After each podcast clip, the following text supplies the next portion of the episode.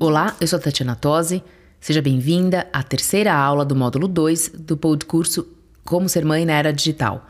O tema da aula de hoje é o que esperar em cada fase do desenvolvimento infantil. A ideia dessa aula é trazer para vocês aspectos importantes em termos físicos e comportamentais para que a gente possa entender que cada fase vai ter um desafio e a gente sabendo o que esperar, a gente consegue lidar melhor com eles. Então, vamos falar sobre gestação, o primeiro ano, de dois a três anos, quatro a sete, oito a dez, onze a treze e quatorze a dezoito.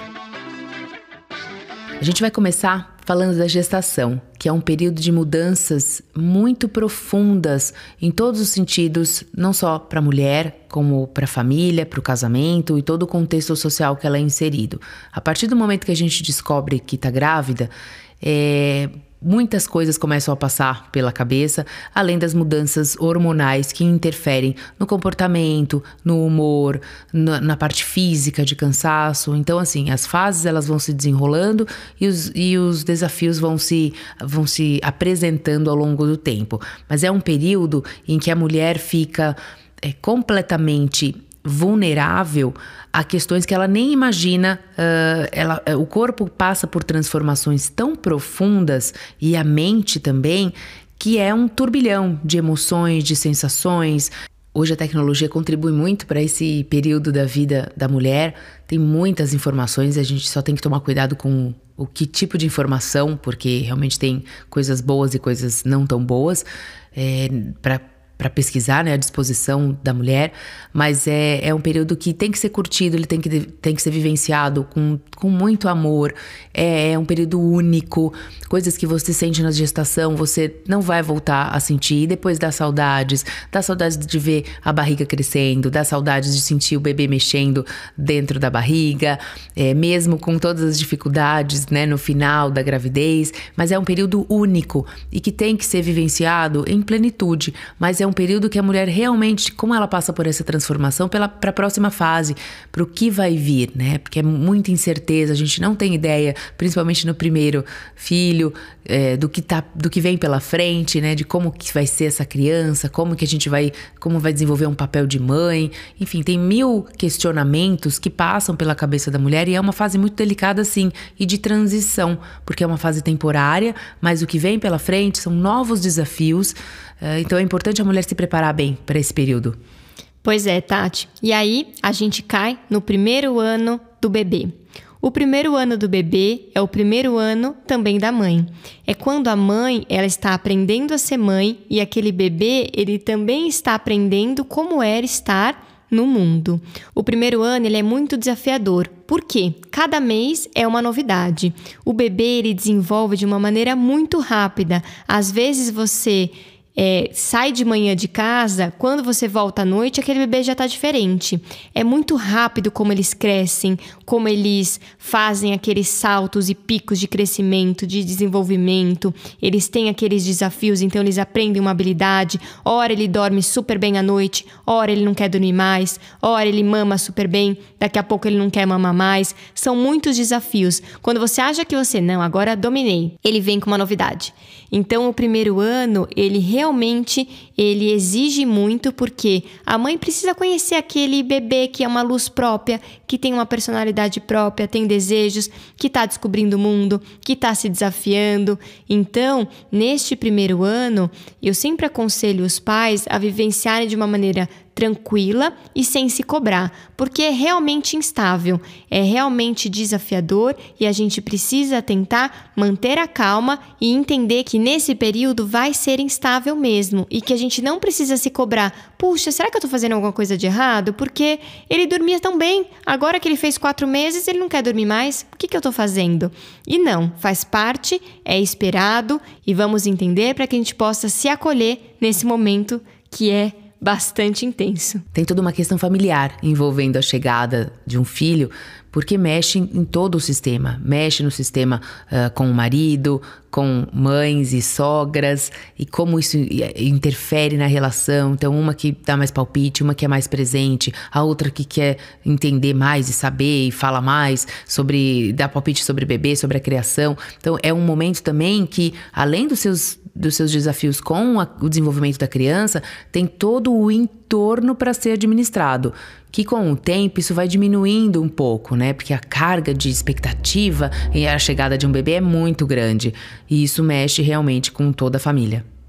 Bom, passando o primeiro ano, vamos falar sobre dois e três anos? Famoso terrible two. Ah, nem me fala, tô vivendo, tô vivendo exatamente essa fase. Exato, o famoso terrible two, terríveis dois anos e... Teenagers. Adorei, é uma Bárbara. Teenagers é a melhor definição para uma criança de três anos. É uma piadinha que é a adolescência da criança. Como a gente sabe que esse assunto é muito extenso, que gera muitas dúvidas, nós optamos em fazer uma aula específica sobre birras. Então, a gente vai pular essa etapa nesse momento e na próxima aula já vamos aprofundar as birras. A fase dos quatro aos sete é uma fase que é marcada pelo, pela transição entre fantasia e realidade. Então, é uma fase muito importante no seguinte sentido: é o momento de criar vínculos com os filhos. A partir do momento que o filho vive numa, num contexto de fantasia, de desenhos animados e toda aquela, aquela questão lúdica que a gente proporciona, conforme ela vai crescendo e vivenciando essa fase, ela vai entendendo e desmistificando é, aquilo que é real daquilo que é fantasia. Então, essa passagem é um momento de conexão e vínculo onde a confiança, ela é gerada. Então, a criança, ela vai confiar naquilo que você está dizendo. Então, esses, as questões de... Parece uma bobagem, mas não é. Essa questão do Papai Noel, do Coelho da Páscoa, desses, desses personagens que... povoam o, o imaginário infantil, eles têm que ser passados para a realidade de uma forma sutil, acolhedora, de uma forma que, que as crianças entendam o porquê existe isso. Então, os pais precisam ter essa sensibilidade nesse momento da criança. Exatamente, Tati. Essa fase da primeira infância, ela é muito bonita porque eles começam a ficar mais independentes e construírem os próprios pensamentos. Então, a gente começa a surpreender porque eles fazem colocações, a gente fala, mas de onde essa criança tirou essa pergunta ou tirou essa argumentação? Porque eles começam a entender exatamente como é que funciona o mundo abstrato do mundo concreto. A gente precisa entender e ajudar a criança a ir desenvolvendo todo esse processo de maturidade. Acho que é legal pontuar também que é um momento bem oportuno para você colocar as regras da família, as regras da casa, que eles começam a ficar um pouco mais, é, entender um pouco mais do que está acontecendo, e aí você vai modulando essa questão do que é importante, dos valores da família. Acho que é nessa fase que eles começam a ter um pouco de noção daquilo que pode fazer, do que não pode e o que cabe fazer dentro da família ou não. Sim, outro ponto que eu gostaria de destacar na, nessa primeira infância é o egocentrismo. Ela ainda acha que o mundo precisa rodar ao redor dela. Por quê? Isso não é falta de caráter ou manipulação. Neurologicamente, ela precisa desse movimento para poder até se abrir para o mundo. Então, é um momento que a gente precisa ter paciência para que eles possam aprender e entender que no mundo existem outras pessoas que têm outras necessidades. Bom, vamos falar agora da segunda infância, oito a dez anos? Também é uma fase desafiadora, porque a criança ela já não se sente pequena, então ela começa a não se interessar por algumas brincadeiras que ela gostava, mas ao mesmo tempo ela já não se encaixa ali naquele momento de adolescente.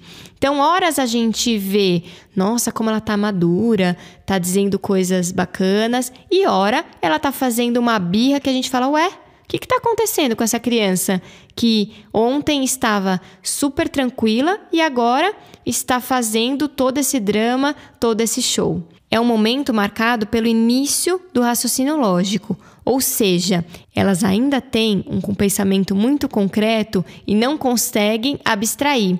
Quando a gente é, fala alguma coisa para uma criança dessa idade, ele sempre tem um contra-argumento e muitas vezes não faz muito sentido, mas vai bater de frente. Eles começam a ficar nervosos, dão chilique, é, é bastante desafiador. Outra coisa que é interessante é o aparecimento dos medos. Nessa idade, a criança começa a a voltar a ter medo, por exemplo, do escuro, a não querer ficar sozinha, a, a demandar muito dos pais. Por quê? Porque eles começam a perceber que eles são seres independentes do pai e da mãe. Ou seja, que quem vai ter que resolver os próprios problemas são eles. E isso dá muito medo. Eles querem voltar para a etapa anterior, mas é impossível. E aí surgem os medos e nós, adultos, a gente fica confuso. Por quê? Eles parecem tão grandes grandes e tão crescidos, mas tão inseguros e tão frágeis. E eu acho que esse é o maior desafio enquanto pais, é entender esse momento e acolher.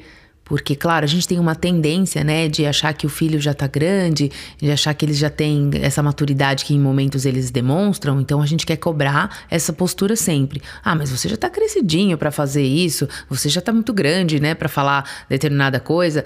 A questão do medo também, ah, que bobagem, né, eu acho que nunca a gente deve desqualificar o sentimento das crianças e o que elas realmente estão apresentando pra gente. Eu acho que o, o, o grande dever, é, a lição de casa aí é acolher esse momento, ter paciência, porque é um momento de transição. E a gente também passou por isso, né, na, no passado. Então é, é importante esse acolhimento. Bom, vamos para as duas últimas etapas e as mais temidas, que é pré-adolescência e adolescência. Nem me fale.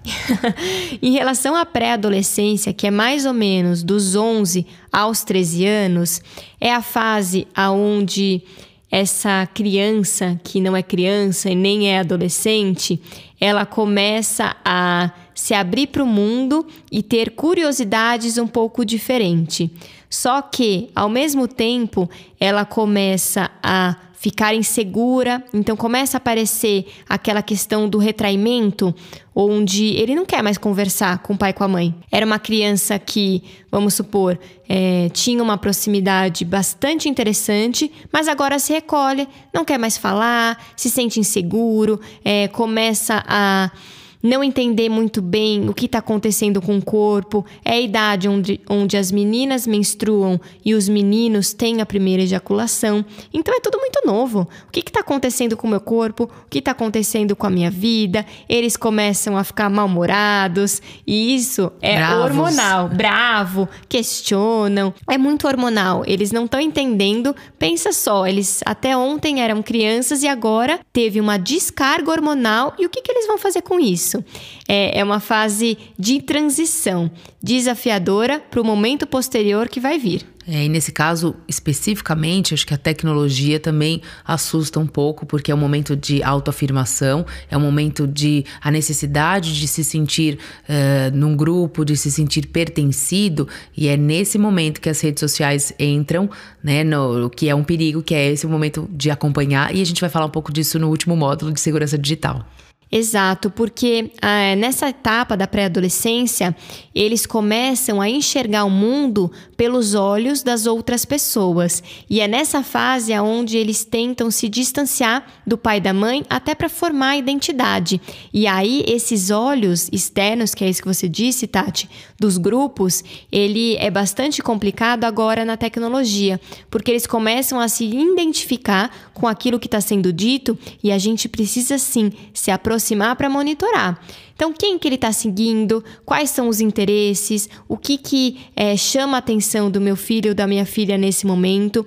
Porque se a gente também se afastar, a gente não consegue orientar. E apesar deles acharem a gente chato, careta, é, essa fase passa. A gente esquece como é a adolescência, mas eu posso afirmar para vocês, eu atendo muito adolescente que traz vários diálogos importantíssimos que falam com o pai e com a mãe e o pai e a mãe diz para mim, mas ele não me escuta, ele não presta atenção no que eu digo.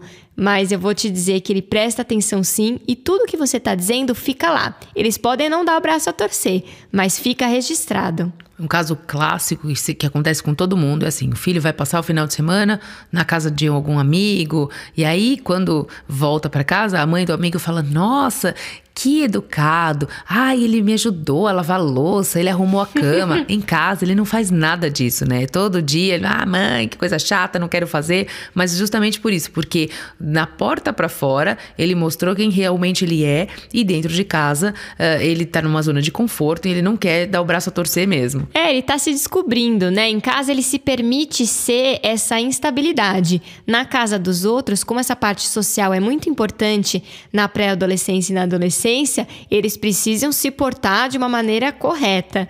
Então, realmente, Tati, essa, esse ponto é bem interessante. Bom, vamos falar de adolescência? Ai, meu Deus. A fase tão temida, né? Ai, eu vou chegar lá. Essa fase é marcada dos quatorze aos dezoito anos, mais ou menos, tá? Porque a gente sabe que tem muito adolescente aí de trinta anos. E o, o contrário também vale, porque tem criança que tá amadurecendo antes do tempo, né? Pois é, exatamente. Mas é a fase da independência. É a fase onde eles vão criar...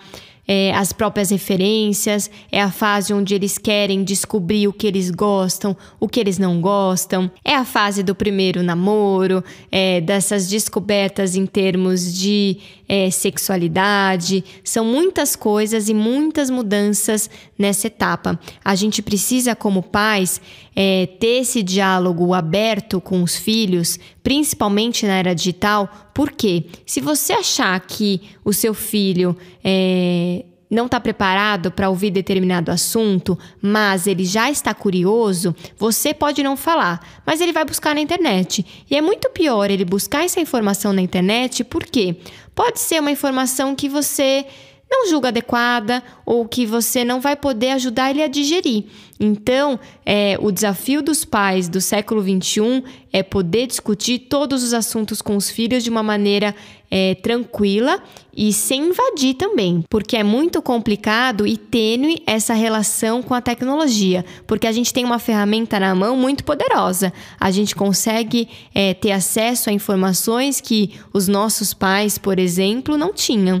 Então, aquela conversa que a gente tinha com a amiga ali na rua, onde a gente fofocava ou falava sobre é, os meninos, é, hoje fica registrado no celular. Então, os pais sabem exatamente o que está acontecendo. Por um lado, é positivo para a segurança e, por um outro lado, a gente também corre o risco de invadir esses adolescentes. É porque o grande risco, nesse caso... é o julgamento, né? Porque os pais têm um pouco essa tendência de julgar o comportamento pela ótica dos pais que foram criados, né? Então, assim, as nossas verdades como pais, elas prevalecem e vêm em primeiro lugar. Então, a questão do julgar é muito complicado, né? Às vezes é isso, tem que ouvir para considerar e debater a respeito, mas sem esse julgamento, porque isso afasta a criança, afasta o adolescente, e isso dificulta o processo da relação. E a gente quis trazer todos esses pontos porque quando a gente entende que os comportamentos eles são esperados em cada etapa, a gente também não se cobra. A gente tende a ser mais tolerante com essas fases e, principalmente, a gente sabe exatamente como ajudar. Não cria expectativa, né, em relação a, ao que pode vir a acontecer de uma forma é, não real, né, não condizente com a realidade. Para finalizar a aula de hoje, a gente vai deixar um desafio. É, a ideia é que vocês observem algumas questões importantes. É, o objetivo do exercício vai ser destacar cinco principais valores e características que você não abre mão de transmitir para o seu filho. Então, vamos lá. Preencha as seguintes frases. Eu quero que o meu filho seja... A segunda frase é... Eu quero ser uma mãe cada vez mais... Tente preencher... É, esse exercício com essa reflexão que a gente trouxe nessa aula vai te ajudar muito a criar um termômetro e criar uma rota para atuar e conduzir nesse processo do seu filho. Espero que você tenha gostado da aula de hoje. Conecte-se com a gente através das redes sociais, arroba Escola da Mãe Moderna. Mande suas dúvidas, comentários e entre no grupo do Facebook para interagirmos.